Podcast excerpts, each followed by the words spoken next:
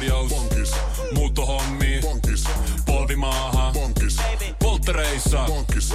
Leitsikaut. Bonkis. Autokaupoil. Bonkis. Hääyö. Bonkis. Kaikki uusi. S-pankis. Hae S-lainaa yksin tai yhdessä. Laske sopiva laina ja hae vaikka heti S-mobiilissa tai osoitteessa s-pankki.fi. S-pankki. Enemmän kuin täyden palvelun pankki. Tämä on Radio Novan sunnuntai brunssi. Elämänmakuisia tarinoita ja ihmisen kokoisia unelmia. Viikon vieraan kanssa studiossa Esko Eerikäinen. Sunnuntai brunssi, viikon paras päivä on sunnuntai mun kohdalla, koska mä, se on semmoinen ainoa ehkä vapaa päivä. Silloin tällöin tulee jotain pientä keikkatyötä, mutta harvekseltaan. Tänään sunnuntai brunssin vierana Susijengin päävalmentaja Lassi Tuovi, tervetuloa. Kiitoksia. Nyt kun mä tätä tehdään tätä äänitystä, niin sä oot just viime yönä lentänyt Riikasta Suomeen joukkueen kanssa M-kisojen kenraaliharjoitus. Jos on huono kenraali, niin se tarkoittaa sitä, että ensi on tosi kova. Näin teatteripiirissä ainakin puhutaan. Onko millainen ensi ilta tulossa?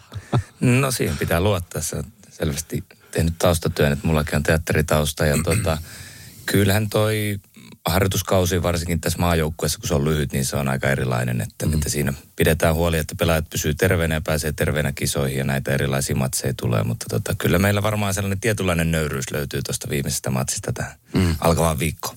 Hei, tota, te tulitte tosiaan viime yönä äh, Riikasta, niin onko, onko teillä oma kone, millä te tuutte? Te pystytte lentämään, onko se ihan niin kuin tämmöinen tavallinen charterkone? No nyt tällä hetkellä, se riippuu aina vähän reissusta. Nyt Joo. meillä oli sellainen tietysti sovittu, että Riika aika hyvät yhteydet, että me päästiin sitten tulemaan ihan ihan normaalilla lennolla sieltä vielä illalla pelin okay. jälkeen. Että riippuu sitä aina minne lennellään ja, ja tota, mikä on aikataulu, että tämä meni nyt hyvin ihan näinkin. Joo. Hei, Susijengi, se on asia, mikä oli jo monta vuotta kaikkien huulilla. Ei tästä kumminkaan hirveän pitkä aika ole, kun Susijengi ehkä täytti just ja just Töölön kisahallin. Ei tästä hirveän kauan aikaa ole. No ei, ja, ja tota, kyllä se on varmaan sellainen asia, että meidän kannattaa, ketkä nyt tässä saa olla hommissa, niin nipistää, että mistä tämä on lähtenyt. Itse on tullut 2010, ja se oli vielä niitä kesiä, että, että, että pelattiin silloin Vantaan energia-areenalla ja ei ollut tungosta, että lippuja ne. sai. Ja, ja tota, se, mitä tässä on tapahtunut, niin siitä menee kyllä kiitos aika monelle, monelle taholle – ei pelkästään pelaajille, jotka tietysti on se, se keulakuva ja, joita tullaan seuraamaan, mutta sille taustatyölle, mitä, mitä suomalaisessa koripallossa on tehty. Mitä kaikkea siihen niin kuin liittyy? Tietenkin siis, no Lauri Markkanen on varmaan ehkä se, se isoin asia siellä, että, että kun kaveri dominoi NBAissa, niin se herättää varmastikin jo huomiota osaksi. Ja ihmiset, jotka ei välttämättä ole koskaan edes kuulletkaan koripallosta Suomessa, niin nyt tietää, että aha, meillä on tällainen koripalloilija täällä. Mutta mitä muuten se on vaatinut? Että esimerkiksi nyt hetki sitten just Nokia-areenalla myytiin loppuun. No kyllähän tietysti se, että ensinnäkin meillä on mahdollisuus menestyä sanotaan mitä tahansa, niin kyllä, kyllä suomalaisetkin me ollaan menestyshullua kansaa, että siinä vaiheessa kun aletaan voittamaan, niin se kiinnostaa enemmän, mutta ennen sitä sanoisin, että brändäys on kyllä onnistunut ja se on, se on tota sellainen asia, mitä tietysti on suomalaisessa joukkueurheilussa palloilussa nähty viime vuosina aika paljonkin, että mm. et samaistutaan johonkin vähän uuteen, erilaiseen ja lähdetään innokkaana katsomaan, että mitä, mitä siellä oikein tapahtuu ja tästä on aina puhunut, että, että urheilu on kuitenkin sellaista, että kun itse on saanut Keski-Euroopassa olla, niin tota, sehän on viihdettä. Mm. Ja nyt niin kuin tietyllä tavalla myös meillä näkee hallissa perheitä, sellaisia ihmisiä, jotka ei ehkä tule pelkästään koripallon takia, vaan tulee sinne, koska siellä on hauskaa ja sinne mm. kannattaa mennä. Ja siinä me ollaan kyllä onnistuttu ihan niin kuin esimerkiksi jalkapallokin viime vuosina.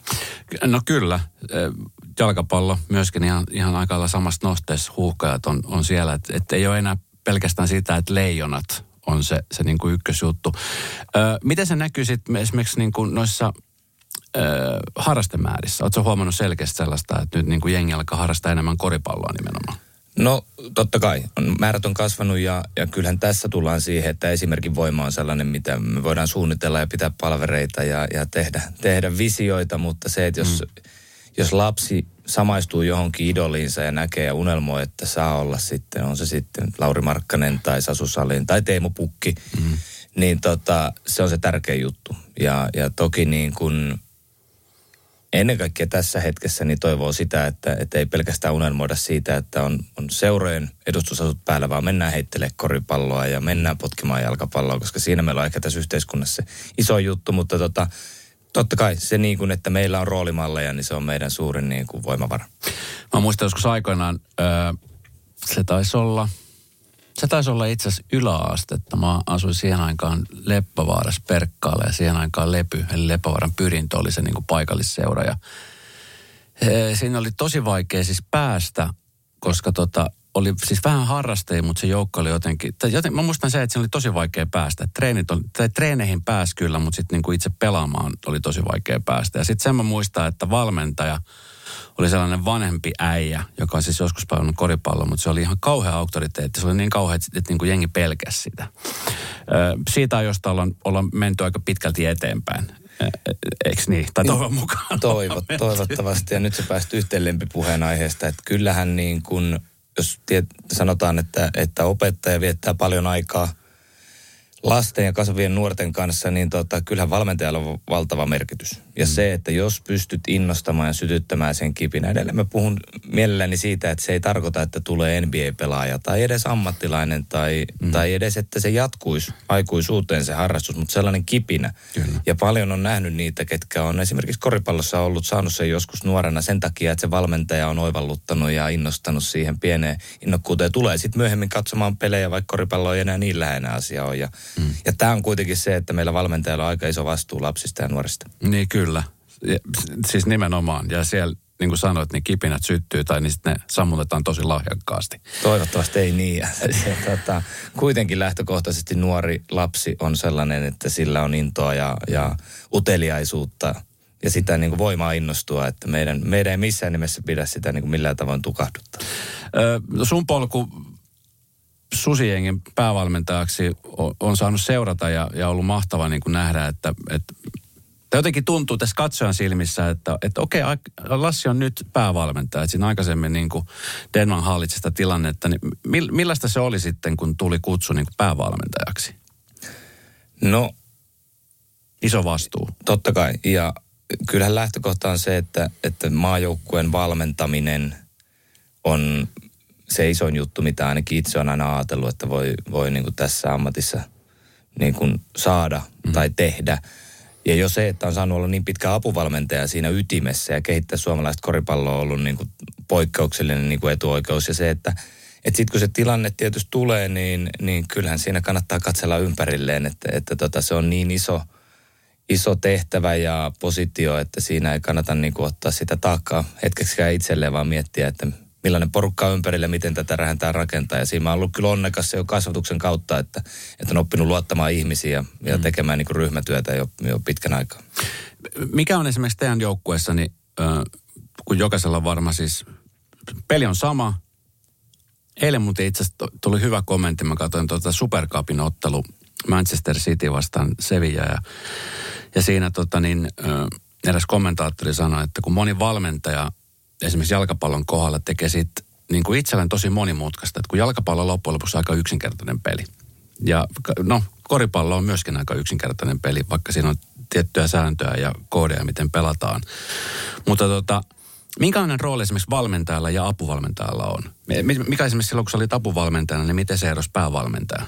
No tietysti suurin, siis vastuu on se suurin ero. Kyllähän se joku sitä loppujen lopuksi sitä nappia painaa ja sen päätöksen mm. tekee se, että, että me ollaan kasvatettu sellainen kulttuuri tohon, että, että on niin kuin erilaisia roolituksia ja apuvalmentajalla on isot vastuut tietyistä mm. alueista ja niitä ei tarvitse edes päävalmentajan kautta aina käydä läpi, vaan luotetaan toisimme, että, että sitten ehkä käydään se viimeinen, viimeinen päätöksenteko tai, tai lopputulos keskenään läpi, mutta saa työskennellä niin kuin oma-aloitteisesti. Ja se oli kyllä sellainen oppi, mitä itsessä jo tehdään. Poikkeuksellisen nuorena Henrik antoi anto vastuuta ja sai kokeilla ja, mm. ja, ja tota, saada onnistumisia välillä vähän munatakin. Et, mm. et, et, mutta tota, kyllä se on tiimityötä. Että et, tota, tässä on myös niin paljon myös tätä kaikkea ja muuta, että jos päävalmentaja kantaa kaikesta vastuun joka paikkaan niin kuin – tarkkailemassa, niin ei riitä, ei riitä 24 tuntia päivässä. No miten hei, tota, nimenomaan kun se on kaikkea muutakin kuin vaan pelkästään sitä valmentamista ja koutsaamista ja seuraamista. Nyt alkaa isot kisat, MM-kisat. Se on varmaan siis se suurin asia, mitä moni maajoukko odottaa, moni valmentaja, moni pelaaja odottaa. Mutta sitten kaikki nämä oheistoiminnat, niin miten sä oot ö, tavallaan kouluttautunut näihin kaikkiin muihin? Tai miten tämmöisen pystyy valmistautumaan, että sua pyydetään vaikka sunnuntai brunssiin ja, ja tota, niin, tulee haastattelupyyntöjä, jotka liittyy toki koripallonkin, mutta liittyy myöskin muuhun elämään? No tietysti kannattaa, ensinnäkin kannattaa elää siinä hetkessä ja antaa kaikki aika sille koripallolle, että, että kaikki muu kannattaa jättää pois, mi, mikä stressaa tai, tai täyttää kalenteria, mutta kyllä nimenomaan se, ehkä se suurin ajatus siitä, itse kun on ollut niissä kisoissa monta kertaa apuvalmentaja, nyt yhdet kisat päävalmentaja, niin yrittää aina etukäteen valmistautua, että pitäisi pystyä nauttimaan. Ja mm. ne asiat, mistä ei nauti tai mitkä vie ajatukset liikaa muualle, niin niistä kannattaa suoraan jättää pois. Ja se voi joskus kuulostaa itsekäältä, mutta se on niin ainutlaatuinen tilaisuus, niin kuin mikä tahansa tällainen, tällainen kokemus, niin tota, ei kannata jälkikäteen miettiä, että ai vitsi, mm. kun meni sumussa ja, ja, mm. ja oli kiireinen tai negatiivinen, että stressi kuuluu siihen ja tietysti tulosurheilussa niin kun pelit lähenee, niin sitä, sitä on kaikilla, mutta se, että kannattaa niin kuin joka päivästä ottaa se ilo irti, koska sen takia tätä kuitenkin loppujen lopuksi tehdään. No niin kuin sanoit, niin napin painaja päävastu on päävalmentajalla. Ja esimerkiksi jääkiekossa on nähty aika usein sitä, että jos joku ei menesty, niin sitten päävalmentaja on se, joka aikana lähtee. Ja se saattaa se lähtö tulla ihan yllättäen, että edellisenä päivänä kaikki on hyvin ja seuraavana päivänä tulee soittaa, terve, oli kiva kun kävit, mutta heippa, meillä on toinen päävalmentaja. Miten koripallossa? Se on yhtä lailla iso bisnes, sä oot ollut Keski-Euroopassa ja siellä, siellä on aika raakaa peliä myöskin. Joo, kyllä se näin on ja, ja tietysti kyllä siitä on tulosurheilua, että, että tota, tiimilaisissa ei liikaa aikaa rakentaa, vaikka aina sanotaan, että tehdään projekteja ja muita, mutta yleensä siinä kuitenkin on, on seurantalous ja on ihmisillä tietynlainen ylpeys siitä, että, että kauan ei katsella, jos, jos tulokset ei miellytä. Hmm. Ja tota, itse tietysti sain pitkään ajan olla, olla Strasbourgissa ensiksi apuvalmentajana ja sitten päävalmentajana ja, ja tota, lopulta se päättyi tällä normaalilla tavalla, että, että projekti jäi kesken tai joku toinen tuli sitä jatkamaan. Mutta tota, äh, kyllä niin kuin täytyy sanoa, että, että tota, ei kannata liikaa mennä myöskään siihen, että, että se seuraava peli tai se seuraava päivä olisi, niin kuin, olisi jollain tavalla se – tuloksen tekijä ainoastaan. Että, että me ollaan Suomessa kuitenkin opittu siihen, että kun ihmisiä johtaa, se ottaa aikaa ja muuta. Että kannattaa pitää se pitkäjänteisyys mielessä, mutta samalla taas mennään siihen nauttimiseen, että, että tässä tapahtuu paljon asioita ja aina niitä ei pysty edes selittämään. Joskus voi olla jopa tilanteita, että niihin ei pysty vaikuttamaan ja mm. tota, senkin takia niin kuin keskittyä siihen omaan hommaan. Miten muuten sitten, miten sä esimerkiksi henkilökohtaisesti, oot hyvä häviäjä? No tämän voisi kysyä joltain muulta. Niin. Mä on yleensä aika lepposen oloinen ja rauhallinen, mutta tota, ehkä mulla sitten löytyy se toinenkin ääripäin ja sanotaanko, että mä opettelen. Mä oon parempi kuin ehkä jossain vaiheessa. Mä oon ylpeä siitä. Mutta tota, ehkä se on tietyllä tavalla, mä oon aika perfektionisti. Niin, mä oon jostain et, lukenut, että sä oot perfektionisti. Että se on niin kuin, mun aina niin kuin on itseäni ottanut päähän sellainen toisten arvostelu ja syyttely, varsinkin siinä tilanteessa, kun me ei olla ihan tasapainossa, meillä on tunteet pinnassa ja mm. jotain on tapahtunut, että siinä kannattaa nukkua yön yli ja sen aina oppii kokeneelta valmentajalta, mutta itseään kyllä pitää kritisoida ja toisaalta se on myös se drive, ja. millä pääsee sitten eteenpäin, että jos se nyt eti saman illan aikana jaksa, mutta se niin kuin seuraava aamu, että, että, tota, että mitä, mikä meni pieleen ja mitä voin tehdä paremmin ja pystyn tekemään paremmin, että se kääntyy motivaatioksi ja, mm. ja siinä mielessä mä oon kyllä niin kuin – sanotaanko hankala häviäjä, että, että tota, se, en ehkä helpoin persona sen jälkeen, mutta se on myös kilpaurheilussa välttämätöntä, koska me ollaan kaikki kilpailijoita. Ö, niin kuin kuulee äänestä, niin se on hieman käheenä, että sä olit eilen just va, tai, pela, tai valmentamassa ottelua, ö, jossa Suomi saa aika pahasti kuokkaansa. Ja tota niin, Oletko laskenut, paljon sä kävelet ottelun aikana? Koska sä oot sellainen valmentaja, joka on siinä kentällä. Aina kun katsoo, niin sä meet edes takaisin sun oman alueen sisällä. Ja sitten kuuluu sun ääni aika pitkälti, niin paljon sulla askeleet tullut suurin piirtein paljon aikana? Mä en ole koskaan onneksi niitä kattonut ja tota, itse asiassa niin kun yrittänyt myös rauhoittua siinä, että nyt meillä on hyvä staffi ja meillä on neljä hyvää apuvalmentajaa siinä penkillä, jolla on jokaisella vähän eri asia, mitä seuraa, että pystyisi enemmän saamaan heiltä irti. Toisaalta peli on hektistä, että koripallo on siinä, siinä niin kuin vaikea peli, että siinä virhe, yksi virhe, joka, joka muuttaa jonkun rotaation, niin sitten pitää reagoida heti, että siinä ei pysty niin kuin pitkään yeah. tarkkailemaan ja pohtimaan. Ja, ja se ehkä on se oma tapa pysyä liikkeessä, että on sitten tietyllä tavalla myös presenssi siihen tilanteeseen. Mutta tota, olen joskus mitannut, mulla on ollut joskus jotkut mittarit kehossa ja kyllä mä sanoin, että, että tota, kyllä siinä pelin neljännellä kvartterilla isommat sykkeet oli kuin, tota, kuin aamupäivä urheilusuorituksessa. No, tota, tuossa kun oli näitä harjoitusmatseja, niin tota, yksi käytiin Suomessa, siihen voitettiin Nokia Arena oli paikka, ihan älytön meininki. Millainen se on se fiilis? Pystytkö niin sulkea sen vai millainen se on, kun sä tiedät, että sä saavut kotikentälle ja siellä jengi on niin kuin ihan pähkinöinä, peli kulkee, kovia maita vastaan tulee voitto. Niin mikä se on se fiilis valmentajalla, tai minkälaisia myllerryksiä käyt läpi sen, sen koko prosessin aikana? No se on hyvin helppo. Se on itse asiassa niin kuin ainakin itselle se on erittäin samanlainen urheilija. Että, että tuossa tietyllä tavalla, kun se peli alkaa, niin siihen syntyy se kupla. Ja. Että sä keskustelet ja ehkä joskus huudatkin niiden niin kuin pelaajien ja oman staffin kanssa. Ja kaikki muu on tietyllä tavalla. Tavalla ulkopuolella. Sitten huomaa pelin jälkeen, että sä oot havainnoinut joitain juttuja, että niihin siinä pelissä keskity, mutta tulee heti pelin jälkeen, että vitsi se tilanne tai wow, mikä meininki on antanut niin kuin joskus kiitostakin jollekin, niin kuin, ketkä siellä on töissä ja huudattaa ja, ja, ja tota, tästä tunnelmaa lietsoa. Mutta sanotaanko ennen kuin se matsi alkaa, niin se on valmentajalle pisin, pisin hetki okay. koko tässä hommassa, että koska siinä ei ole enää mitään tekemistä, ja. eikä mitään tehtävissä. Moni luulee, että on, mutta siinä ei kyllä kannata enää sotkea, että asiat on käyty edellisenä päivänä ja aikaisemmin, ja siinä kannattaa vaan olla niin kuin rauhassa ja antaa pelaajille täys keskittyminen ja, ja se, on niinku, se on hankala hetki, se on, ne on pitkiä minuutteja. Ja. Toisaalta Tampereella se, että kun mentiin bussilla hallille, niin se näkyy vain suomipaita ja kaulahuivia, ihmiset vilkuttaa liikennevaloista, niin tota, kyllähän siinä kilmet väret tulee, ei, se, ei siitä pääse mihinkään. Niin, kyllä. No miten esimerkiksi tuommoisen eilisen ottelun jälkeen, niin, niin mitä siinä käy läpi sitten? Kun niin kuin sanoit, niin edellisenä päivänä on jo tehty niin kuin sota, sotataktiikkaa ja vähän, miten pelataan, niin sitten kun tulee tuommoinen matsi, niin miten, miten se ero siitä esimerkiksi vaikka Nokia Arena matsista? No tota, nyt mä vastaan eilisestä. Tiedän, että mun staffi ja urheilutoimenjohtaja voi kuunnella tätä, niin mä vastaan, mitä siinä pitäisi tehdä. Okei. Okay.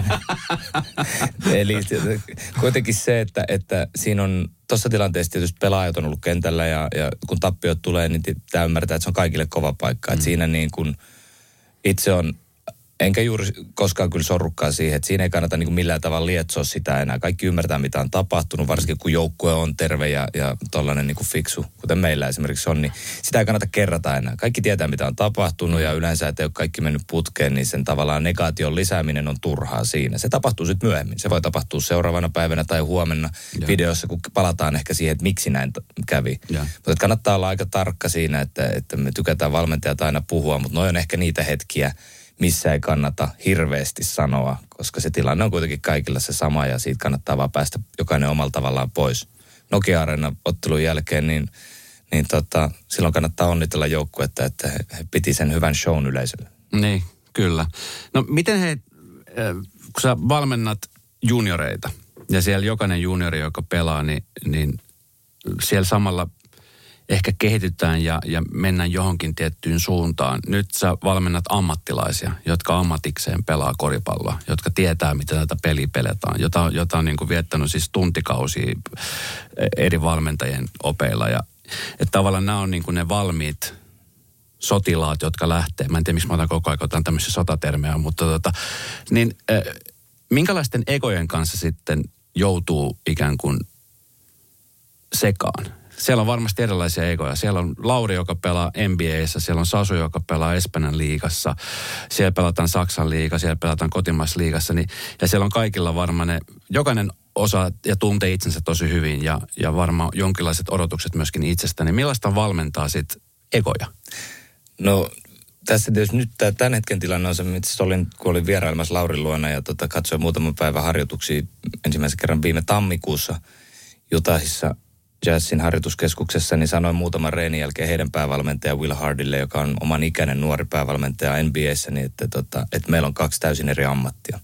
Että kun itse valmentaa Suomen maajoukkuetta tällä hetkellä, mikä on valtava ylpeyden aihe ja, ja tullaan hyvästä, hyvästä kasvatuksesta ja tämä on tavallaan sellainen etuoikeus kaikille eikä pidetä itsestäänselvyytenä, niin ne asiat on päivittäin aika erilaisia, lähtien Laurista, että se on kuitenkin kunnia-asia kaikille ja tota, sitten niin kuin puhumatta jazzista, mutta itsekin törmännyt Ranskassa ja Turkissa siihen, että sitten kun tämä on työtä, mm. että kun on törmää palkkasotureihin, niin se on hankala tilanne, että heistäkin pitäisi saada se kaikki irti, mutta kaikki ei välttämättä edes tykkää siitä, mitä tekee. Niin kuin ei omasta työstään kaikki tykkää muutenkaan ja se on vain yksi tapa ollut elää elämää. Ja. Mutta siitäkin pitäisi saada kuitenkin motivoitu juttu irti, että joukkueurheilu perustuu siihen, että sitoudutaan ja annetaan kuitenkin sille joukkueelle kaikkensa, että ne, ne henkilöt, kenellä ei ole motivaatiota eikä tahtoa kehittää sitä toimintaa, niin ne on hankalia. Että mm. tavallaan egot, jotka on voiton tahtoisia ja kuitenkin laittaa sen oman ekonsa siihen niin kuin joukkueen menestymiseen, niin ei ole niin hankalia. Mm. Se, voi olla, se voi olla tulisielusta kes, keskustelua ja yhteenottoa, mutta se kuuluu siihen urheiluun ja, ja mihin tahansa johtamiseen tai, tai ihmis, ihmissuhteeseen, mutta, mutta ne, ketkä ei välitä tai kenelle se ei oikeasti merkkaa, niin se on kyllä vaikein, koska sitä on vaikea niin kuin sitä liekkiä sytyttää. Niin miten tuommoisten kanssa sitten pystyy tekemään töitä? On, onko sulla tullut tällaisia tilanteita? Ilmeisesti on, kun oot valmentanut kumminkin aika monessa joukkueessa monta vuotta, niin varmaan niin, joku... ei, kuka, ei kaikki ole aina tämmöisiä Lauri Markkasia. Ei, ja kyllähän tässä tullaan mihin tahansa niin kuin ryhmän koko, kokoamiseen, että, että miten sitä ryhmää pystyy kehittämään parhaiten tai niin kuin mm. muuta, niin kaikki 95 prosenttisesti helpoin tapa on tota, rekrytointi. että että sitten kun se on mennyt pieleen, niin tota, varsinkin seurajoukkueessa, niin kyllä sen korjaaminen on tosi vaikeaa. Mm. Öö, tar- paljon tehdään työtä, niin jos mennään tähän seurajoukkueen puoleen, niin tota, kyllä niin kuin paljon tehdään töitä siihen, että entistä enemmän keskitytään persoonallisuuksiin, tutkitaan ihan, ihan somesta lähtien, että minkälainen on elämä ja millä, minkälaisia arvoja sieltä viestitään ja ja osa valmentajista tekee testejä, persoonallisuustestejä jo ennen pelaajia sainatakseen. Että et se niinku, kyllä siihen laitetaan paljon aikaa, että ei tulisi niitä pelaajia, varsinkaan montaa, jotka mm. sitä joukkuetta alkaa nakertaa sisältäpäin. Ja, ja tota, kyllä, mä edelleen sanon, että Susiingissa on se helppo, että meidän, meidän seuroissa ja nuorisomaajoukkueessa ja varmaan kotikasvatuksessa ja koulussakin on tehty jo työ siihen, että, että meille tulee tervepäisiä nuoria miehiä ja ei tarvitse kuvaa sitä. Ne. Tuupata eteenpäin. Miten tota, ö, silloin aikoina sä, siis oot pelannut itse koripalloa. Hyvin vähän. Hyvin vähän, mutta oot pelannut koripalloa. Niin sit kun, kun, missä vaiheessa ajattelet, että okei, että hei, että valmentaa juttu voisi olla semmoinen, mikä mua kiehtoo ja kiinnostaa. Missä kohtaa sä niin ajattelet, että pitäisiköhän tätä ruveta niin vähän enemmän? No se on, se itse asiassa niin kuin, sanotaanko, että se, että pelaajaura loppui tosi lyhyen, niin tota, sitä ei koskaan, se ei niinku harmittanut. Se oli sellainen ehkä ensimmäinen signaali, että tuli loukkaantuminen olin sivussa ja sain siinä alkaa tekemään niitä valmentajahommia. Niin ehkä mä tajusin, vaikka sitä itse osannut nuorena itselleni myöntää, että niinku ei tämä pelaaja juttu nyt ole se, mistä mä tässä tykkään, vaan tämä koripallo. Ja. Se, että tämän kanssa pitää pystyä olemaan teke, tekemisissä ja tämä on hauskaa. Ja. Et, ja ehkä vähän liian fiksukin siinä jo joku valmentajan luonne sieltä kurkkasi, että ei tästä kyllä mitään pelaajana tuliskaan. Okay. että tota, että tota, niihin ei kannata palata. Mutta se, että, että siitä niin kuin jotenkin innostui siitä yhteisöstä ja olla osa jotain kokonaisuutta ja sitten se, se mitä ei niin kuin, mitä ei voi vähätellä on se kilpailullisuus. Että mun niin kuin onni oli se, että pääsin sellaiseen seuraan Lappeenrannassa – kotikaupungissa, mikä oli silloin Suomen huipulla ja voitti kaksi Suomen mestaruutta. Ja yhtäkkiä olin siellä niin kuin 18-vuotiaan apuvalmentajana taistelemassa Suomen mestaruudesta. Mm. Et se varmaan on sellainen, mitä ei ole osannut niin kuin arvostaa, että se sytytti sellaisen kipinän myös siihen, että hei haluaa, tässä haluaa menestyä. Et kun sai heti alkuun aika paljon sellaista, mitä moni ei saavuta koskaan, mm. niin huomasi, että tämä on muuten sitä, mistä nauttii. Niin Kuka vain nauttisi voittamisesta. Ja sen takia itselle niin kuin se huippuurheilussa toimiminen on ollut aina paljon selvempää kuin esimerkiksi, että olisi mennyt valmentaa tosi nuoria lapsia tai nuoria, vaikka sekin on niin kuin jopa arvokkaampi ehkä tässä valmentajapolussa se, ne ihmiset, jotka siellä tekee töitä, mutta itse varmaan hyppäsi suoraan siihen niin kuin stressin ja kilpaurheilun ytimeen ja ja tota, ei ja ole vielä... 18-vuotias. Mä olin 18-vuotias, joo. Että, et, mutta toisaalta se oli niin kuin pienen seuran rakenne oli sellainen, että silloin kyllä tehtiin kaikkea. Että jos oli apuvalmentaja tai mikä yksi siellä penkillä istumassa, niin tota, kyllä siinä tehtiin kaikkea muuta siinä seurassa. Että oltiin niin kuin yleismiehiä – mm. mitä suomalainen urheiluseura on ollut silloin ja on varmaan edelleen, edelleenkin monessa paikkaa. Ja tota, et ei siinä nyt niinku ajateltu, että tässä valmennetaan. Että oli valmennuksessa apuna, mutta ja. sitten teki kaikkea muuta.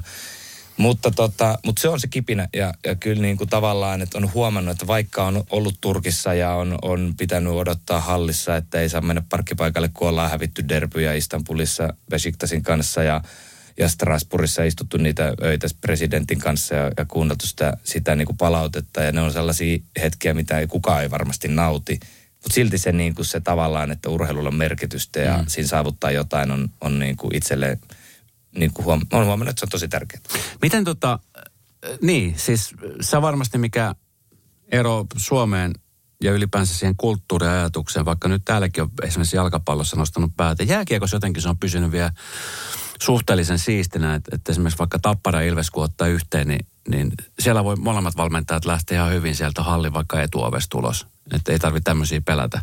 Sä oot Turkissa istunut sisällä sen takia, että jos on hävinnyt ottelu, niin ei tiedä mitä tapahtuu. Niin mi- miten, kun puhutaan tunteista ja siitä, että, että se on niin kuin urheilulaji, mitä rakastaa. Jalkapallo esimerkiksi Etelä-Amerikassa, niin siellä on ammuttu valmentajia sen takia, että on hävitty ottelu. Ni, niin tota,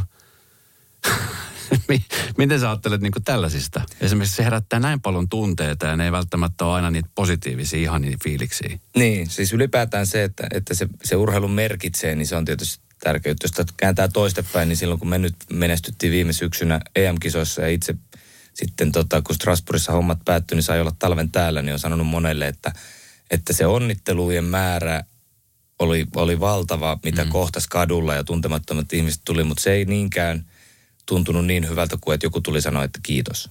Mm. Se, että niin kuin olet koskettanut jotain ja jollekin se merkitsee, että ei niinkään se pelkästään mitä itse on saavuttanut, vaan että se on jollekin merkityksellistä. Ja siihen kuuluu sitten näissä vähän etelämän Euroopan maissa hieman enemmän temperamenttia, mm. että ei nyt mennä noihin tietysti, mitkä on jo ihan niin kuin, jos kosketaan yksityiselämää ja muuta, niin se tietysti missä tahansa ammatissa, niin tota, mm niin ei ole, ei ole suotavaa. Ja kyllähän some on yksi sellainen asia, mikä on kyllä vaikea tällä hetkellä, kun tavallaan päästään käsiksi kenen tahansa tuosta välittömästi tunnekuohuissa ja, ja pystytään laittamaan jopa nimettömänä niin kuin mm. viestiä, minkä toinen lukee välittömästi, niin kyllä se kannattaa pitää kiinni. Että tota, mutta se Turkissa myös se toinen puoli, että, että tota, siellä oltiin hallissa, hallissa tota, odottamassa, että ne fanit siitä rauhoittuu ja lähtee – sitten saattoi olla viikon päästä, että sitten, sitten ei päästy autolle, kun kaikki halusi halata ja pyytää nimikirjoitusta kuvaa, että kontra on aika huikea. Että siinä, siinä kannattaa pitää se keski, kultainen keskitie, että ei mm. lähde liikaa sinne hais tai lous. Niin, kyllä. Tota, niin, sä sanoit, että valmennus oli sellainen ase, mikä sitten herätti nimenomaan rakkaudesta lajiin. Siellä on paljon junioreita, jotka treenaa ja jotka tähtäimen on päästä joskus pelaamaan maajoukkueeseen. NBA on se suurin unelma koripallossa. Ö, siitä häviävän pieni osa pääsee sinne.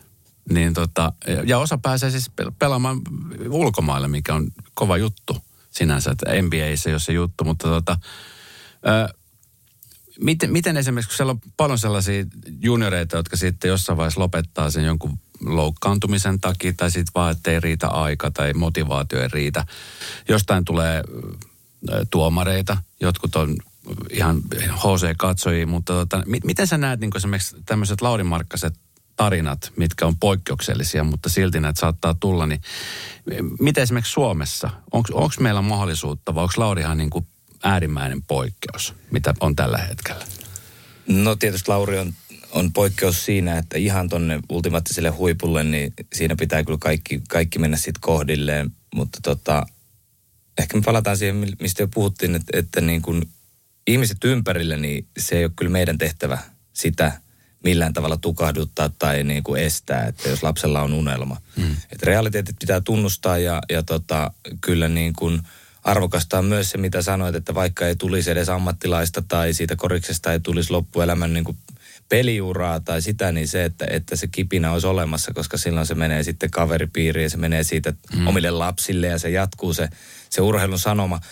Mutta tota, äh, kyllähän se niin kuin vaatii todella paljon ja, ja tota, niin kuin Lauria seuraa tai on saanut valmentaa muutamaa NBA-varausta Ranskassa ja, ja tota, kyllä se, niin kuin se rakkaus ja intohimo ja palo on jotain poikkeuksellista, että se, sitä ei pysty edes synnyttämään tai mistään ottamaan tai oppimaan, vaan se vaan joillain on. Mm. Että on loppujen lopuksi koripallo on kuitenkin maailmassa kaikista tärkein ja, ja hauskin juttu tehdä, vaikka – palkkasekki olisi minkä kokonen niin. tai, tai mikä logo rinnassa, niin kuitenkin tärkeintä on vaan se, että koripallo on niin hauska. Mm.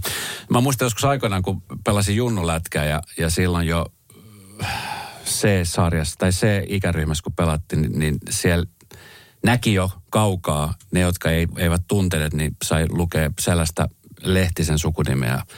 Ja Jere Lehtinen oli silloin siis poikkeuksellisen lahjakas. Se oli silleen, että kaikki tiesi, että toi jätkä tulee päätyä NHL. Ja kaikki tietää nykyään, mikä on historian miehellä. Laudista on varmaan sama juttu, että varmaan silloin on nähty, että, että, että tämä jätkä tulee menestyä. Onko se niin kuin, sä oot seurannut Laudin uraa aika pitkään, niin, niin se on ollut siis semmoinen, mikä on tiedossa, että tämä jätkä tulee pääsee pitkälle. On ja, ja kyllä sitten taas toisaalta se, että, että että on niin kuin aina on nähty lahjakkuuksia jo nuoresta ja nähdään edelleenkin koko ajan, mutta se, että se kilpailuhenkisyys siinä, että koko ajan haluaa olla parempi, mm. että ei tyydy siihen mitä on, vaan koko ajan nostaa omaa rimaa, vaikka se voi olla nuorelle tai lapselle jopa niin kuin, se on todella hankala ymmärtää, koska se ei ole, ei ole kokemusta ja yhtäkkiä ootkin niin kuin pelaat peliä, jossa oot parempi kuin muut, niin vielä se, että haluan olla vielä parempi ja haluan olla parempi kuin noi tuossa viereisessä salissa tai toi mun isoveli tuolla tai Ne, muuta. kyllä. Et se, se, niin kuin se on juuri, juuri sitä lahjakkuutta ja, ja kyllähän Laurista on tiedetty, että hän on poikkeuksellinen ja nyt sieltä ehkä nähdään niitä seuraavia lupauksia, ketä meillä on tulossa, mutta sitten loppujen lopuksi he itse määrittää sen oman tiensä. Meidän muiden pitää vaan olla tukemassa siinä ja antaa sitä oikeita, oikeita tulitukea siinä. Ja tota, kyllä, kyllä sanoit, niin kyllähän Lauri on poikkeuksellinen monelta tapaa, eikä pelkästään sen takia, että hän on pitkä tai, mm. tai oppinut heittämään, että hänellä on niin lahjakkuudet kohdallaan joka sektorilla. Ö, Voisi lyhyt kaveri menestyä NBAssä? Onhan niitä esimerkkejäkin ollut. On ja tietysti se, että, että pelihän muuttuu. Mm. Sehän on niin kuin hauska tämä evoluutio, että, että jos nyt NBA tietysti muuttuu, siellä kyllä pituutta löytyy edelleen, mutta Euroopassahan taas niin kuin tällä hetkellä, jos miettii huippuammattilaisia, niin, niin pienet takamiehethän on suosiossa. Nopeat, ketkä heittää nopeasti ja on vikkeliä ja, ja muuta, että että tämä niinku trendit koko ajan elää ja, ja tota, ei tiedetä, mitä koripallo on 15 vuoden päästä, mutta tota, sanotaanko, että pienet voi menestyä, mutta ehkä siitä, jos ei oteta pituutta, niin koripallossa hyvin aliarvioitu juttu on syliväli, että jos on pitkät kädet, niin siitä ei tuskin 15 vuoden päästäkään on hirveästi haittaa. Niin kyllä, koska sen, senkin mä muistan joskus nuoruudessa, että, että aika lailla niin kuin jo tämä niin kuin harjoittelun tai tavallaan lajivalinta perustui siihen eh, aika paljon niihin ulkoisiin seikkoihin myöskin. Että olet, oletettiin, että kun sä oot pitkä, niin hei, sä oot hyvä koripallossa.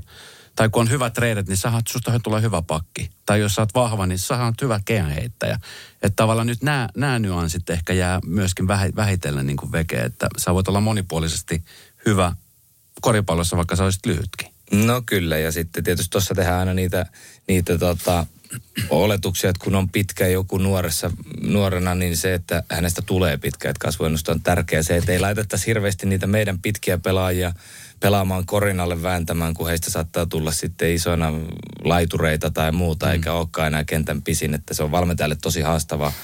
Mutta tota, äh, koripallo on, niin kuin sanoin, niin tota, kyllä siellä erilaisia tyyppejä on ja, ja loppujen lopuksi niin kuin nämä nopeus ja varsinkin pelinopeus tällä hetkellä on koko ajan niin sellainen, mitä arvostetaan enemmän heittotaidon kanssa. Niin. No, jos susta olisi tullut Lassi koripallon valmentaja, niin mikä sulla on niin kuin teatteri oli, oli myöskin vahvasti sun elämässä mukana, niin olisiko susta tullut niin kuin näyttelijä teatterissa? Tai ylipäänsä niin kuin teatterimaailma ja tämä viidepuoli, olisiko se vienyt? Toivottavasti, koska se olisi, se olisi ollut niin kuin mielenkiintoinen matka. Se on aina kiehtonut ja, ja nimenomaan sellainen luovuus. Sitten niin kuin paljon yritän myös siihen niin kuin yhtäläisyyksiä tuoda tähän koripalloon, että kuitenkin kun koripalloilijatkin on suurin osa omanlaisia taiteilijoita, on niitä, mm. ketkä tarvii täydellisen käsikirjoituksen ja sen hyvän sivuosa ja, ja on niitä, niitä taiteilijoita, jotka voi laittaa vaan tiettyä roolia ja odottaa se koko, on se sitten se ennakkonäytös tai kenraaliharjoitus, mikä ei vie me putkeen, mutta sitten kun spottivalo syttyy, niin he on parhaimmillaan. Että siinä on niin paljon yhtäläisyyksiä, mutta kyllä tietynlainen niin kuin viestintä ja muu on ollut aina lähellä ja, ja edelleenkin, että, että tota, eihän elämässä tiedä. Mä oon vielä koskaan päättänyt, että mitä mä teen isona. Että niin. Ei ole päivääkään tehnyt vielä töitä, että se ollaan aika hyvässä asemassa miettiä, että, että missä sitten joskus, joskus istuu. Voitaisko me taas vähän Voitais. risteillä? Joo. On ollut tosi pitkä talvi. Hei, onks meillä pääsiäisenä jotain? Ei, jos mentäis Tukholmaan tai Tallinnaan. Loistava idea. Syödään hyvin. Laivalla pääsee yhdessä taas keikallekin. Ui ja shoppailemaan. Seal to deal. Nyt merelle jopa 40 prosenttia edullisemmin. Tallingsilja.fi Aamiaine. Bonkis. Tankki täyteen. Bonkis. Laittautumas. Bonkis. Ensitreffit. Bonkis. Pussailu. Bonkis. Säästöpäätös. Bonkis. Pumpi päälle. Bonkis. Arki pyörii. Bonkis. S-pankis. Hae sinäkin S-etukortti Visaa S-mobiilissa tai osoitteessa s-pankki.fi. Sillä maksat kaikkialla maailmassa ja turvallisesti verkossa. S-pankki. Enemmän kuin täyden palvelun pankki. Onko sinulle kertynyt luottokorttimaksuja, osamaksueriä tai pieniä lainoja? Kysy tarjousta lainojesi yhdistämiseksi Resurssbankista. Yksi laina on helpompi hallita, etkä maksa päällekkäisiä kuluja. Resurssbank.fi Radio Novan sunnuntai brunssi. Niin tuntuuko se, kun siis ihanteellisinta maailmassa on se, että, että pääsisi tekemään sellaista työtä, josta saa vielä palkkaa kaiken lisäksi eikä tunnu työltä. Niin on, onko tämä semmoinen sun kohdalla nyt just, että et, et se tuntuu siltä, vaikka se paine koko ajan siellä yskyttää jossain takana ja lehet kirjoittaa ja nyt kun lähdetään MM-kisoihin, niin on kovia odotuksia. On. Kyllä se on ja ehkä isompi asia on kuitenkin se, minkä huomasi, kun sai sitten Strasbourgista yhtäkkiä se katosi siitä elämästä, että kun kuusi vuotta oli viettänyt jossain, niin tota ajatteli, että siellä on niin kuin se koripallo on se juttu. Mm. Aina pitkään puhuin, että kun täällä ollaan koripallon takia ja tämä on niin kuin se juttu ja, ja mä viihdyn hyvin, koska koripallo on tärkeää. Kun viedään koko se yhteisö pois siitä ympäriltä, että sulla ei ole sitä joukkuetta, ei ole niitä valmentajakollegoita, sulla ei ole sitä toimistoa, mistä hakee aamukahvia mennä sinne. Että yhtäkkiä sä ootkin siellä ventovieras paikassa yksin, niin tota, kyllä se ensimmäistä kertaa sai kokea ja, ja niitä tässä ammatissa saattaa joutua kokea useamminkin, useamminkin, mutta se on just se, se hyvä oppi, että joku mm. kun otetaan nopeasti pois, niin on aika tyhjän päällä. Ja kyllä koripallo itselle on ollut aina sellainen, että, että tota, taas mennään siihen, että, että kannattaa siitä nauttia ja kyllä joka päivä kun lähtee tässä, vaikka eilen on ollut vähän hankalampi matsi, niin ai vitsi, että on, on siistiä mennä mm. duuniin. Miten he tota, palatakseni tuohon Strasbourgin kokemukseen, niin millainen se fiilis oli, kun se soitto tuli, vai miten se niin kuin tapahtui sun kohdalla? Tuliko se, oliko se niin kuin jotenkin sitä aina mietti, kun vaikka lukee tai kuulee tai katsoo jotain dokkareita, että se on aika tyly, että joku soittaa sulle, että no niin, tota niin, tämä olisi tässä. Vai mi- miten sun kohdalla se meni? No se oli nyt erilainen kokemus ö, siinä mielessä, että meillä oli maajoukkue ikkuna.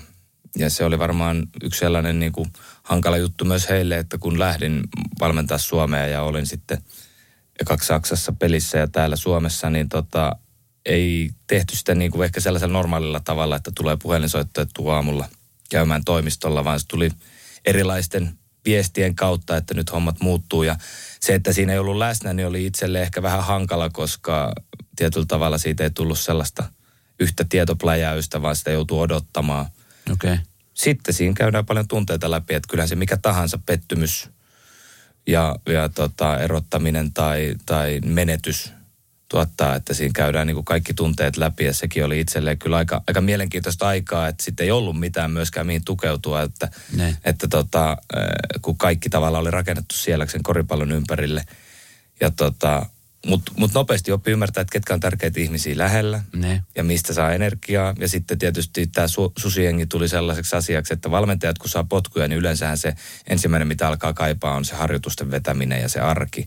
Ja itsellä kuitenkin oli kohtuullisen kirkasta ja tulevaisuus. Ja se oli kyllä sellainen, mikä antoi motivaatiota, että nyt saattaa olla vähän sitä aikaa enemmän tehdä muita juttuja, mutta – mutta Okinava ja syyskuu hämöttää. Ja tota, mutta ei sitä pidä kieltää. Mielestäni kannattaa olla rehellinen. Tai ainakin itse on aina ollut siinä, että se oli vaikeaa aikaa, koska siinä oli, käytiin kaikki tunneskaalat läpi ihan niin kuin siitä pettymyksestä vihaa ja, ja sitten jossain vaiheessa tietynlaiseen helpotukseenkin, että nyt se sitten on ohi. No miten kun sä oot perfektionisti, niin piiskasit sä itse sitten kovaa?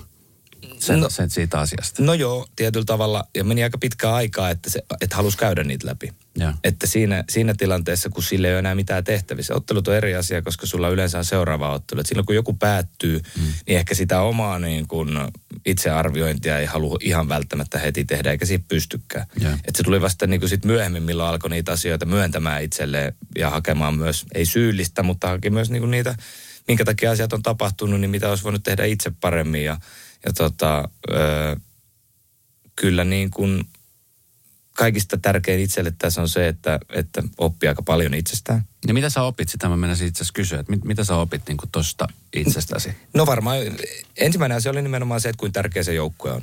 Että ei se, että minä ja minä on täällä ja minä pärjään ja mä, mä oon monta vuotta asunut yksin ulkomailla ja tämä on, niin kuin, on vahva ja muuta. Ja rehellisesti myöntää itselle, että ei tässä yksin ole oltu. Että sulla on ollut mahtava perhe, joka on joka päivä täyttänyt suoria ja tuonut sulle hienoja juttuja ja menestystä ja pettymyksiä, mutta sulla on niin kuin se omanlainen tukijoukko joka päivä siinä ympärille, minkä sä vielä saat itse tuossa ammatissa valita, niin se on, se on poikkeuksellinen tilanne. Huomata, että kuin, kuin tärkeä se on, mm. niin kuin mikä tahansa sidosryhmä, mikä on lähellä elämässä. Ja sitten oppii myös se, että, että, tota, että jossain vaiheessa tuntuu, että nyt tässä on mennyt kaikki vähän, vähän tota, mönkää ja, ja ei ole motivaatiota, mutta kyllä se motivaatio sieltä sitten löytyy, vaan sille pitää vaan antaa oma aikansa ja, ja käydä ne tunteet läpi ennen kuin siitä voi sitten taas päästä takaisin jaloille. Oletko ollut tekemisissä niin kuin sen organisaation joidenkin ihmisten kanssa? Koska ne on kumminkin ollut sun perhettä, niin kuin sanoit. Sä oot ollut siellä monta vuotta ja, ja ne on ollut sun arkea, niin yhtäkkiä kun se arki viedään sut pois, niin, niin mi- mitä esimerkiksi tämmöisen niin kuin tilanteen jälkeen yhteydenpito? No on paljon ja siis edelleen asun Strasbourgissa, että sekin Niin. on vielä sellainen asia, että, mulla, että tota, siellä on edelleen koti. Öö, ehkä tässä voit puhua yleensäkin valmentamisesta sillä tavalla, että, että kun sit noissa joissain urheilumaissa, kuten Ranska, valmentaja on aina valmentaja. Että kyllähän se edelleen, kun Strasbourgissa kävelee tai menee ravintolaan, että kun siellä on niitä ihmisiä, ketkä tunnistaa, niin siellä ollaan coach. Joo. Että, että kannustaisin tässä meidän yhteiskunnassa myös enemmän siihen, että pettymyksiä tulee ja tulee, tulee potkuja ja tulee konkursseja ja muita, mutta tota, kyllä kannattaa arvostaa myös sitä, niin kuin mitä aikaisemmin on tehty, eikä, eikä tuomita ihmistä millään tavalla, saatikka näyttää sitä, että, että tota, varsinkin kun itse ajattelee, että näistä otetaan oppia ja sitten taas yritetään auttaa, auttaa seuraavia. Ja Sen takia mä koen, että minkä takia mun pitäisi olla. Strasbourg oli yksi hienoin ajanjakso elämässä mm. tähän mennessä. Ja siellä oli niin makeita tyyppejä, jotka auttoi itseään tähän, että ei sinne sellaista katkeruutta ole syntynyt, että, että ehkä ei vielä nyt ensi kaudella peliä katsomaan, mutta, mutta tota, se on siitä ja kuitenkin niin yksi merkittävimmistä paikoista elämää. Niin kyllä. Niin ja hienosti sanot, että nimenomaan se, että, että pitää olla ylpeä myös siitä, mitä on tehnyt, vaikka se aina on mennyt ihan niin kuin suunnitellulla tavalla. Kyllä. Harmi se yleensä menee, että kyllä niin kuin mutki tulee matkaan. Eh, No sä nyt maajoukkueen valmentajana, se on, se on tota niin, iso varmaan valmentajan niin kuin, jokainen toivejuttu on se, että pääsisi valmentamaan omaa, omaa maan joukkuetta. Mutta mi, mitä muita haaveita sulla on? Onko kans niinku NBA, onko NBA esimerkiksi sulla semmoisena niinku haaveena päästä valmentamaan? Sä oot ollut Jutahin organisaatiossa mukana. Joo, se on varmaan sellainen niin kuin, totta kai unelmat pitää olla niin kuin isoja. Mm. Meillä on tavoitteita. Mielestäni meidän, meidän 16-vuotiaiden tyttöjen ö, valmentaja meille meni eilen ensimmäistä kertaa 16-vuotiaat tytöt Euroopan mestaruuskisossa neljän joukkoon, mikä on koriksessa aivan mieletön suoritus. On- ja sitä kautta MM-kisoihin, että sieltä on tulossa mahtavia, mahtava tulevaisuus myös tyttö- ja naiskoripallolle, mistä voidaan olla ylpeitä. Mm. Sano hyvin, että heillä oli tiettyjä tavoitteita ja he unelmoi mestaruudesta ja MM-kisapaikasta ja sitten sanoi tuon eilisen ratkaisevan puolivälierän jälkeen, että, että tavoitteet on saavutettu, mutta unelmat elää. Mm. En mä ole kyllä tavoitteita saavuttanut, mutta unelmat elää edelleen. Että kyllä niin kuin kannattaa kurkotella korkealle ja, ja sitten toisaalta, jos vastaa näin poliittisesti, niin kuin aina pelaajallekin sanoo, että mehän ei voida päättää, mitä ympärillä tapahtuu. Mm. Että se, niin kuin, että, että kuinka hyviä valmentajia on jossain tai kuinka hyviä pelaajia kilpailee, mutta se voit vaikuttaa itseesi. Että se oma maksimaalinen potentiaali on aika kiehtova ajatus, että missä se raja menee mm. tässä omassa jutussa, koska tähän on hypännyt ja tota, niin kauan kuin sitä vaan haluaa niin kuin metsästää ja auttaa samalla ihmisiä ympärillä, koska se on, se on val- valmentajan roolissa on sinänsä helppoa, että sitä kun ei pysty saavuttaa yksin, vaan siihen tarvii hyvät, mm. hyvät tyypit ympärillä. Niin ja niin kuin sanoit, niin tota, sulla on ollut hyviä tyyppejä ympärillä jo ja sä oot nyt sitä kärkeä siellä, kenen ympärillä mennään. Niin äh, mitä sä haluat, että ihmiset ikään kuin sun kautta ja sun valmennuksen alla sais myöskin itselleen? No ehkä sellaisessa pitkässä juoksussa kuitenkin se, että, että tota, ehkä itselle kun on sosiaalinen ja, ja tavallaan se sellainen niin kuin suhde pelaajiin ja sen sellaisen niin kuin luottamuksen luominen on se kaikki kaikessa. Tärkeämpää kuitenkin kuin loppujen lopuksi se, että millä kuviolla se pallo saadaan, saadaan te, heitettyä korin. Niin tota, jo tähän mennessä niin kuin se tärkein asia on se, että kun näkee niitä ihmisiä, joita tässä on ollut mukana, on ne sitten pelaajia tai valmentajia tai taustajoukkoja, mm. Että se aina tulee se, kun nähdään, niin on niin kuin, aletaan muistelemaan ja on hyvä fiilis. On jättänyt itsestään sellaisen kuvan, että heitä on auttanut ja siinä mm. prokkiksessa on ollut pitkän tai lyhyemmän ajan mukana, niin ihmisille jäänyt sellainen fiilis, että se oli makeata aikaa. Mm. Että kyllä mä luotan, tässä mä oon aika tällainen niin kuin, taiteilija myös, että, mm. että silloin kun kaikilla on ollut kivaa, niin tota, aina ei välttämättä pallo mene koriin, se voi pomppia ulos, mutta jos pitkässä juoksussa tehdään asioita silleen, että meillä on mukavaa yhdessä, niin kyllä se sitten mm. joskus pomppiikin. Että sen haluaisi, että ihmiset muistaa ja sellaista johtamista ottaisi ehkä sitten mallata tai, tai ajatella, että, että kuitenkin niin se fiilis on ehkä tässä elämässä siiste juttu. Yksi asia, minkä mä muistan joskus tuossa, onkohan se koronan jälkeen vähän ennen. Anyway, niin entinen päävalmentaja Henrik Detman oli tota, meillä pitämässä tämmöistä motivaatiopuhetta meidän Bauer meidän tyypeille. Ja tota, se oli- yksi parhaimpia, yksi parhaimpia tunteja, mitä on viettänyt, siinä niin kuin nimenomaan siis motivoitiin ja, ja tuotiin asia koripallokulmalla bisnesmaailmaan. Ja se oli hyvin motivoiva. Hän sai isot taputukset, varmaan vieläkin taputettaisiin, jos olisi saanut jäädä. Sen jälkeen Henrik on pyrkinyt eduskuntaan, hakenut eduskuntaan ja, ja tota niin, ura on mennyt vähän eri lailla, niin, niin se on, se on kumminkin sellainen asia, että valmentaminen vaatii paljon muutakin kuin pelkästään sitä pelin lukemista ja osaamista, niin kuin sanoit. Mutta tota, miten paljon esimerkiksi sä oot huomannut sun valmentajauralla, kun me ollaan kumminkin kaikki ihmisiä. Siellä nekin, jotka tienaa tosi paljon tai jotka tienaa vähän vähemmän, niin neillä on ihan samanlaiset murheet kuin kaikilla muillakin. Meilläkin kun tehdään lähetyksiä, niin saattaa olla, että Esimerkiksi vaikka mun kollega Suvi, joka käy parasta aikaa eroa ja hänen koiransa kuoli just vähän aikaa sitten. Ja, ja sitten paras lääke on se työn tekeminen. Ja mä oon nostanut hattua hänelle, että miten ammattimaisesti hän on hoitanut. Että kaiken sen surun keskellä hän pystyy kumminkin iloitsemaan ja tuottamaan hyviä lähetyksiä. Vaikka, vaikka ja ulkopuolisen korvin sehän kuulostaa siltä, että siellä on kaikki hyvin, mutta kukaan ei tavallaan näe sitä, että miten paljon töitä joutuu tekemään, että, että se lähetys menee hyvin. Niin miten esimerkiksi valmentajana, kun sä törmäät ihmisiin, joilla on vähän erilaiset elämäntilanteet. Jollakin saattaa olla tosi hyvin. Lauri on nyt armeijassa, sillä on pieniä lapsia, varmaan erilainen stressi ja tiedätkö, e- tämmöisiä juttuja. Niin miten, miten paljon tämmöisiä tilanteita on, mitkä me ihmiset, jotka katsotaan telkkarista matsia, niin me ei nähdä niitä. No kyll, kyllähän niin kuin mikä tahansa tollainen vaativa tuloksen tekeminen, niin pitää muistaa, että jos se mieli on kiireinen tai surullinen, niin vaikeatahan se on. se on. Silloin on vaikea vaatia, jos tuntuu, että niin kuin elämä ei ole tasapainossa ja siellä on niitä muita murheita. Ja tämä on ehkä sellainen olennainen, niin kuin minkä on oppinut nyt kun Henrikin mainitsit, niin, niin Henrikiltä ei ehkä suoraan, suoraan niin kuin hänen kertomana, vaan seuraamana ja ehkä hän on oivalluttanutkin siihen, että me puhutaan paljon, että miten ihmisjohtaminen toimii ja millaista me johdetaan ihmisiä ja urheilijoita yksilöinä ja tämä on niin kuin, tämä teoria on hienoa ja, ja siinä, on, siinä on paljon niin kuin varmaa dataa ja muuta, mutta kyllähän niin kuin tällainen mikromanagerointi arjessa joukkueen kesken, niin kyllähän missä tahansa, on se työpaikka tai korisjoukkue, niin kannattaisi aina välillä vaan katsoa jotain ja mennä siihen kahvi, kahvikoneen viereen, kun sitä kahvia odotellaan ja kysyä, että miten menee. Mm.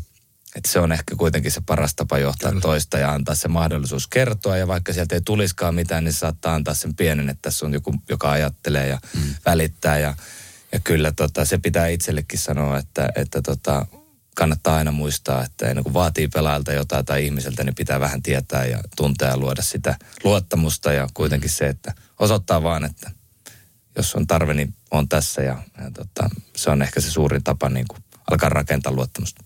Miten tota MM-kisat lähestyy?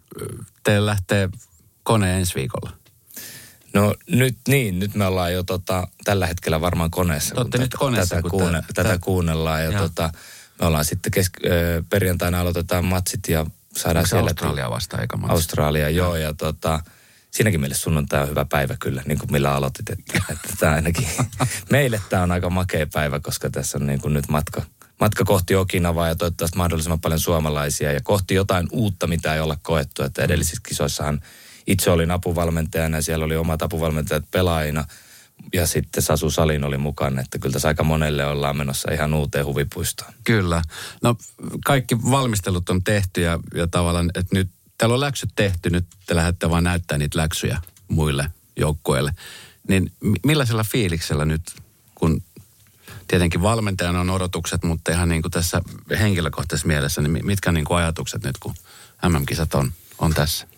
No, kyllä nyt ensimmäisenä on se, että, että pelaajat pystyisivät nauttimaan. Siitä lähtee ihan suoraan siitä, että on terve. Mm. Että toivoisi, että pelaajat olisi mahdollisimman hyvässä kunnossa. Si- siitä, siitä voi olla varma, koska me ollaan vedetty hyvä preseason ja ollaan niin kuin oltu, jokainen pelaaja on niin kuin päässyt, päässyt aika hyvään formiin. Sitten nämä loukkaantumista on sellainen, mitä ei koskaan toivo, ne kuuluu urheiluun, mutta se, että jos tällainen kokemus on uralla, niitä ei montaa tuu, niin toivoisin, että pelaaja pystyy nauttimaan mahdollisimman paljon. Ja sitten jos se tapahtuu pikkusen puranan voimalla, niin, se menee. Mutta se, että meillä olisi tilanne, että, että pystyttäisiin elämään siinä eikä olisi mitään selityksiä tai muita.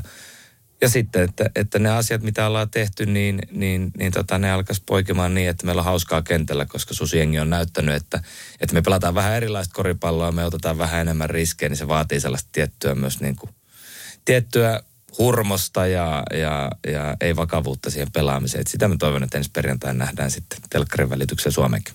Ai vitsi.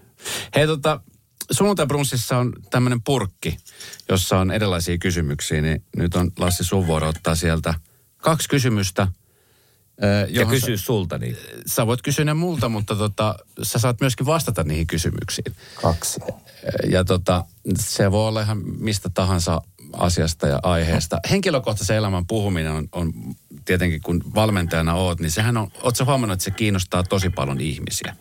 Että et puhutaan niin kuin koripallosta, niin sä oot hyvä puhumaan siinä, koska se on sun ammatti, mutta sitten henkilökohtaisen elämän puhuminen on vähän hankala. Niin miten sä oot opetellut sen sitten, kun sit, sä oot kumminkin persoona, joka kiinnostaa, varsinkin nyt maajoukkojen peräsemessä, kun tulee voittoja ja kiinnostusta ja hallit täyttyy, niin, niin O- Oot sä tottunut jo siihen, että ihmiset haluaa tietää susta vähän enemmänkin kuin kuka sä oot koripallon valmentajana? No varmaan joo, ehkä tottunut pikkuhiljaa, en ehkä hyvä siinä vielä ole. Toisella tavalla mä oon tottunut tämän niin kuin nuoren iän puolesta, että mä oon aina joutunut vastaamaan kysymyksiin, että, että sä olet noin nuori ja, ja muuta. Niin se on ehkä vähän auttanut tässä, että kun nyt on 36-vuotias, mutta kun on ollut maajoukkueen päävalmentaja silloin vuosi sitten tai jo nuorena korisliikan päävalmentaja, niin sanoin, että mä oon kuitenkin tämän ikäinen ja koen, että mun pitää elää tällaista elämää. Niin. Että 36-vuotias elää 36-vuotiaan elämää, Kyllä. eikä kannata yrittää esittää mitään muuta. Ehkä sama pätee tähän toiseen juttuun, että, että tota, olla oma itsensä ja, ja tota, se kuuluu julkisuus siihen ja tietysti niin kun, äh, haluaa olla myös esimerkkinä siinä, mitä tekee, mutta tota, ehkä se on tämän meidän ajankuva, että meidän siihen osittain pitää tottua, halutaan tai ei. Hei, puhutaan hetki vielä tuosta ikäjutusta, kun siis, äh, oot sä kokenut ikärasismia? Mm, en ehkä ikärasismia, äh, mutta sellaista tietynlaista. Kyllä mä oon ehkä kokenut sen, että, että vähätellään tai kyseenalaistetaan, on se sitten mikä termi. Mm. Tämä on niin vahva termi, mutta sellaista ennakkoluuloa. Ja varmaan itse siihen sortu, sorrun sitten myöhemmin, kun nuoria valmentajia tulee, että ehkä itsellä on vaan tarina, mistä osaa peilata, että sitä into. Ö, toisaalta myöskään niin kuin tämä valmentaja, valmentajan ammatti ei ole niin kuin mikään tavallinen, että tähän ei ole yhtä tapaa. Mm. Et kun ei ole olemassa niin kuin sitä sellaista polkua tai edes välttämättä hirveän pitkää koulutusjärjestelmää, että erilaisia tapoja on kouluttautua yliopistot ja valmentajakoulutukset, mutta jokainen on, on omalla, omanlaisensa käytännön oppia tässä. Kyllä. Ja sen takia mä oon aina toistanut sen, että ehkä mä oon 36-vuotias ja saatan näyttää aika paljon vielä nuoremmalta, mutta se, että mulla on, nyt kun näitä vuosia on yli 15 jo tässä valmentanut, niin se on ehkä tärkeämpi kuin se numero, että, Niin että kyllä. paljon tässä on näitä kilometrejä jo kertynyt ja muuta, että, että tota, nuoren johtajana joutuu tekemään sit tietyt asiat eri tavalla, koska ei ole myöskään sitä kokemuksen, ehkä elämän kokemuksen niin kuin tuomaa turvallisuuden tunnetta ja sellaista rauhallisuutta, mutta, mutta tota, opetellaan. Kun sä kaipaat joltain neuvoa, on se nyt sitten valmentamisessa tai elämässä, niin, niin onko sulla siihen lähellä heti ne tukihenkilöt, kehen sä turvaudut? Vai oot sä semmoinen, joka turvautuu johonkin vai oot sä semmoinen, joka mieluummin itse kokee ne kantapään kautta? No, kyllä mä niinku on oppinut avautumaan, että ehkä ennen mä oon pitänyt enemmän sisällä ja, ja kyllä mä vieläkin siinä saat joltain kavereilta vähän kritiikkiä, että pitäisi niinku pystyä puhumaan enemmän. Mutta toisaalta mä päästän sitten siihen ihan lähelle, niin vaan sellaiset ihmiset, kenelle, keneen luota ja, ja pystyy sitten sanoa kipeämpiäkin asioita, niin kuin me kaikki. Mm. Ja tota, edelleen koripallossa on tärkeää se, että päävalmentaja on aika yksinä ja tuulinen paikka. Että jos siinä ei ole ne tärkeät puhelinnumerot tuossa aika lähellä, niin tota, vaikeita tulee. Ja mulla on ollut onni, että niitä on, niitä on rakentunut niin kuin pitkältä ajalta sellaisia ihmisiä, että ei tarvi joka päivä soitella tai laittaa WhatsApp-viestiä. Mm. Eikä, eikä muita, että vähän pienemmänkin ajan jälkeen pystyy sen puhelimen kaivamaan ja yleensä silloin, kun se kummin päin tahansa, kun se puhelu on tulossa, niin silloin tietää, että nyt kannattaa vastata. Mm. No niin, nyt mennään niihin kysymyksiin. Tämä ensimmäinen on, että jos sinulla voisi olla vain yksi sosiaalisen median sovellus, minkä valitsisit ja miksi? Tota, ammatillisesti mä olisin kyllä tovi sitten sanonut varmaan aika heti, että Twitter, koska se on sellainen, mistä mä kuitenkin, niin kuin, millä mä aloitan päivän ja mistä saa myös hyvin paljon niin kuin koripallotietoa ja muuta. Et siitä on oikeasti jopa hyötyä ö, tiedon välitykseen ja se varmaan olisi, olisi sitten sen, että, että vastataan nyt toistepäin kiertelevästi, että sillä voisi varmaan vähentää sitä Instagramissa vietettyä aikaa. Ole- tota, niin, mi, minkälaista tietoa sä saat sit sieltä? Nyt se nykyään se on X, mutta tota, niin, onko se niinku just pelaajainformaatiota vai joukkoinformaatiota vai minkälaista niinku tietoa? On, onhan, se, onhan se valtava niin kuin, tieto, ti, niin kuin sen nopeus. Mm. Että kyllä kaikki pitää miettiä, mikä tiedotetaan niin kuin todella tarkkaan, koska jos joku pelaaja, katsotaan vaikka, että joku pelaaja ei pelaa, niin mm. siinä vaiheessa, kun hän kävelee halliin ö, siviilivaatteissa, niin sen joku laittaa kuvan ja twiittaa tohon, jonka, joka on vähänkään koripallossa mukana oleva ihminen, niin se, se retweettien ja jakojen määrä menee heti, jos on iso pelaaja kyseessä. Että se tavallaan se uutinen on julki Heti. niin, välittömästi. Ja se myös niin kuin vaikeuttaa tätä kommunikointia, koska sitten myös tietynlaiset ei-tarpeelliset uutiset tai jopa niin kuin väärät uutiset lähtee hyvin nopeasti leviämään, koska tavallaan se, se vaarallisuus siinä yhden napin painalluksessa, että se retweetataan tai jaetaan muille, niin on kyllä, ennen kuin joku korjaa, niin pitää olla tosi tarkka. Mutta siitä saa myös hyötyä, että kyllä sä pystyt seuraamaan niin kuin, niin kuin meidän lohkovastustajien tilastoja ja mitä siellä on lehdistötilaisuuksissa niin kuin sanottu, niin se on paljon nopeampaa tuosta Twitterin välityksellä, kun että lähtee etsimään jotain YouTube-videoita tai, tai virallisia nettisivuja. Et siihen se on kyllä todella, todella tarpeellinen ollut itselle ja tota, on siellä kyllä myös sitten ikäviä puolia siitä, että mm. kyllä me sitten saadaan sanoa vähän, mitä sylki suuntua. Niin. Onko teillä muuten maajoukkuessa, niin kun sanoit, että, että teillä on tiimi, jossa on paljon apuvalmentajia ja muuta, niin onko teillä joku, joka nimenomaan vain ja ainoastaan keskittyy tähän puoleen? No kyllä me, siinä pitää olla että nyky, nyky, tässä meidänkin niin kuin mittasuhteessa, niin kyllähän siinä pitää olla tarkkana ja kyllä meillä on niin kuin ihmiset, jotka sitä valvoo ja kontrolloi ja kyllä se niin kuin on myös sanotaanko, että se on niin valtava markkina tällä hetkellä, että, mm. että kyllä siinä kilpailu on kova ja kannattaa yrittää olla niin kuin hyvä. Mm. Mutta samalla se, että, että tota, mun mielestä me ollaan onnistuttu kuitenkin siinä, että, että me ollaan pidetty susienkin tietyllä tavalla aitona. Että ehkä voidaan tuoda vaan enemmän ja enemmän niitä pelaajia esille ja heidän tarinoita ja omina itsenään, kun alkaa luomaan jotain ihmeellistä ja uutta. Niin kyllä. Mutta tota, kyllä se koneisto vaan kasvaa ja kasvaa ja, ja tota, Strasbourgissa meillä oli esimerkiksi kolme päätoimista ihmistä joka päivä toimistolla pelkästään tekemässä viestintää ja somea ja kyllä se kuvaa niin kuin keskiverto ranskalaisseuran niin kuin mittapullakin, niin kyllä se on aika iso bisnes. Kyllä. No niin, sitten seuraava kysymys. Mikä on ollut rohkein tekosi? Se, tota, se nyt menee tähän ammattiin ihan, ihan varmasti, että, että tota, silloin omasta mielestäni silloin, kun olin, olin ollut kolme vuotta Lappeenrannassa Namikan päävalmentaja, niin tuntui vähän siltä, että mitä seuraavaksi olisi, olisi ollut Suomessa todella hienoja organisaatioita, mihin mennä töihin ja kysyntää oli ja, ja tota, jo, joku, joku utelias ääni sisällä sanoi, että älä, älä ota näitä, vaan lähde etsimään jotain seikkailua ja muuta ja ulkomaille valmentamaan pääseminen, siihen ei ollut mitään tietää eikä mitään niin kuin, oikeastaan toivoakaan, että se oli ihan tuurin varassa ja, ja siinä meni sitten, tota, kun kausi loppui huhtikuussa, meillä oli MM-kisat, mutta siinä meni melkein yhdeksän kuukautta, että ei ollut mitään. Sitten asuttiin kavereiden sohvalla ja, ja tota, muuta, että niin kun, tavallaan siitä, että oli turvallinen uraputki menossa valmentajana, niin uskalsi hypätä tyhjän päälle. Ja sitten yhtäkkiä olikin Henrikin apuvalmentajan Turkissa. Mm. Että kyllä, mun suurin oppi tähän mennessä, jos saa jotain nuorempia neuvoja, niin, niin tota, uskaltakaa heittäytyä. Niin, se, se, no sä tiedät, kun sulla on nyt kokemusta siitä ja on käynyt hyvin, niin että, että sit kun vaan uskoo siihen, mitä tekee, niin se, se voi johtaa tämmöiseen tulokseen. Mitä sä olisit tehnyt, jos se olisi mennyt vähän pidempään aikaa, yhdeksän kuukautta olisi venynyt vaikka kahteen vuoteen. Että olisiko alkanut tulla niin kuin paineet siitä, että vitsi, että ehkä tämä ei ollutkaan odottamisen. Että pitäisikö mun sittenkin turvautua tähän kotimaiseen tiedä. liigaan. Niin, vai olisinko mä ollut siellä harrastajateatterissa? Niin. Sä olisit tällä hetkellä teatterissa, sä olisit putouksessa. Omanlaisessa putouksessa.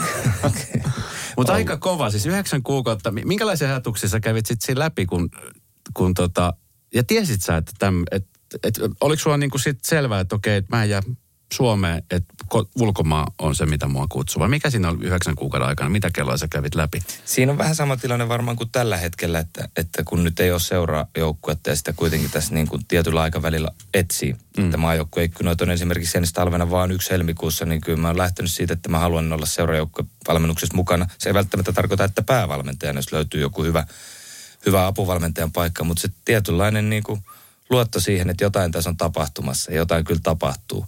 Ja mm. sitten se, että, että tota, pitää olla mahdollisuus lähteä, ei mm. voi olla, sit, ei voi olla niin kuin kiinni jossain, pitää olla se vapaus ja sen takia pitää olla tyhjän päällä hetki. Mm. Mutta sitten myös tämä oppi, oppi taas tästä, niin kuin, kun on maajoukkojen valmennuksessa ollaan puhuttu, että myös kannattaa niin kuin mennä ja olla aktiivinen ja tutustua ihmisiä ja verkostoitua. Että niin. kukaan ei tule sua kotisohvalta hakea. Että hmm. Henrik on joskus kirjoittanut johonkin, että tuuri syntyy tekemällä, ei makaamalla. Niin kyllä. Minkälainen muuten tilanne tällä hetkellä on siis sen suhteen? On, Onko tullut kyselyitä siellä no, täällä tuolla? No kyllä, ihan, ihan mukavasti ja sitten tietysti erilaisia tilanteita. Kyllä mä siinä, niin kuin, tämä kuulostaa siltä, että tässä on niin kuin rohkea ja, ja etsii jotain koko ajan niin kuin uutta ja ihmeellistä, niin kyllä mä tarkka siinä on, että, että pitää olla järkevä paikka, minne sitten päätyy. Että kuitenkin sitä projektivalmennusta tekee enemmän kuin sitä hetkellisen tuloksen tekoa, niin mm. pitää olla oikeanlainen ympäristö, oikeanlaiset agendat kaikilla ja visio siihen, että, että minkälaisen valmentajan he haluaa ja mitä tässä tehdään. Että et si, siinä ei ihan joka niin kuin tarjoukseen – tuu tartuttua, mutta tilanne on sinänsä hauskaa, että, että mä oon samassa tilanteessa. Nyt mulla on edessä MM-kisat niin kuin mm. oli 2014 ja sen jälkeen en tiedä sitten minne sohvalle niin. nukkumaan tai missä nukutaan. Onneksi Strasbourgissa on koti, koti, koti kuitenkin ja, ja Suomessakin nyt, mutta se, että, että sama tilanne kuin 2014, mikä on aika hauska sykli, että silloinkin oli MM-kisat edessä ja sen jälkeen vaan niin kuin kysymyksiä ja, ja katsotaan mihin matka vie. Miten tota, sehän on imartelevaa, että, että niitä kiinnostusta löytyy ja, ja varmasti niin kuin kysy, kyselyitä tulee, mutta, mutta tota niin, varmasti kaikilla ei ole samanlainen tilanne. Kilpailuhan on kova. Valmentajillakin on, on tosi kova kilpailu. Että tuolla on monta valmentajaa, jotka on tällä hetkellä ilman mitään niin kuin joukkuetta ja välttämättä ei edes kuka on kiinnostunut, niin sekin varmasti syö aika lailla sisältä, no. että kun, kun ei pääse toteuttaa sitä omaa duunia, mitä, mihin on, on kunnostautunut. No totta kai, ja, ja totta, siinä, siinä mielessä tässä pitää olla, siinä pitää olla nöyrä itse, että on ollut onnekas ja on päässyt eteenpäin. Toki se on osittain varmasti ansaittua, mutta se, että, että ei tätä pitää pitää, pitää itsestäänselvyytenä, että silloin tosiaan kuitenkin niin kuin, mistä herrat aloitti tämän maajoukkueen kanssa, niin puhuttiin niistä puolityhistä areenoista ja ketään ei kiinnostanut, että nyt tässä saa vähän itse poimin marjoja kakun päältä, että, että kannattaa, kannattaa olla siinä, siinä asiassa nöyrä ja, ja tehdä töitä. Että ei kuitenkaan se, että tarjouksia tulee tai, tai pelejä voitetaan, niin olet pelaaja tai valmentaja, niin kyllä kannattaa vaan seuraavan päivän keskittyä harjoitteluun ja harjoitusten vetämiseen, että tulla paremmaksi, niin silloin varmaan sitten niitä hyviä juttuja tapahtuu. Hei tota, kiitos kun kerkesit. Mä tiedän, että tässä kova on kiire ja, ja valmistautuminen on jo tietenkin alkanut aikoja sitten, mutta, mutta ootko muuten pakannut jo MM-kisoihin? No, mä oon siinä tota, asuntoa, mikä oli kesän, niin me ollaan tässä pakkailtu ja laitettu laukkuja, että se on kyllä sen näköinen, että, että on siivous valmis. Tämä on aina sellainen vähän, vähän hankala, hankala juttu kotona, kun lähtee sitten kausi käyntiin, mutta tota, öö, mulla on onneksi sitten aika vähän tavaraa, tavaraa siinä, että, että siinä ei tarvitse muuta kuin susikamat olla mukana tuossa seuraaviin viikkoihin. Niin tota, se on hyvin helppoa, mutta ehkä mä vielä tässä vähän, vähän tänään siivoilen. hyviä kisoja, nauttikaa, niin kuin varmasti teettekin. Ja tota, muutaman viikon kuluttua olla paljon viisampia, että mitä on käynyt ja, ja tota, niin, odotukset on korkealla. Nimenomaan. Tunteeko ne paineet muuten niskassa? Onko, sulla semmoista, kun sä lähdet tuonne kisakoneeseen, niin onko sulla semmoinen ihan valtavan iso reppu selässä, joka painaa vai? Ei, kyllä siinä niin kuin, siinä repussa on aika paljon tilaa, että sinne tulee aika paljon sit oppia sieltä reissulta ja edelleen se, että, että pelaajilla se kovin näyttöpaikka siellä on, kun he siihen Spotifaloon kävelee ja, ja heitä seurataan. Että, että jos heitä pystyy seuraavat päivät vaan auttamaan siihen, että on hyvä fiilis, niin... Sunnuntai Brunssi ja Esko Eerikäinen. Uusi jakso Radio Novassa aina sunnuntaisin kello 10. Kuuntele kaikki jaksot osoitteessa podplay.fi. Voitaisko me taas vähän Voitais. risteillä? Joo. On ollut tosi pitkä talvi. Hei, onks meillä pääsiäisenä jotain? Ei, jos mentäis Tukholmaan tai Tallinnaan. Loistava idea. Syödään hyvin. Laivalla pääsee yhdessä taas keikallekin. Ui ja shoppailemaan. Seal to deal. Nyt merelle jopa 40 prosenttia edullisemmin. Tallingsilja.fi Aamiaine. Bonkis. Tankki täyteen. Bonkis. Laittautumas. Bonkis. Ensitreffit treffit. Pankis. Pussailu. Pankis. Säästöpäätös. Pankis. Pumpi päälle. Pankis. Arki pyörii. Pankis. S-pankis. Ota säästäjä kätevästi käyttöön S-mobiilissa. Ohjaa ostoksista kertynyt bonus tai vaikka euro jokaisesta korttiostoksesta suoraan rahastoon. S-pankki. Enemmän kuin täyden palvelun pankki.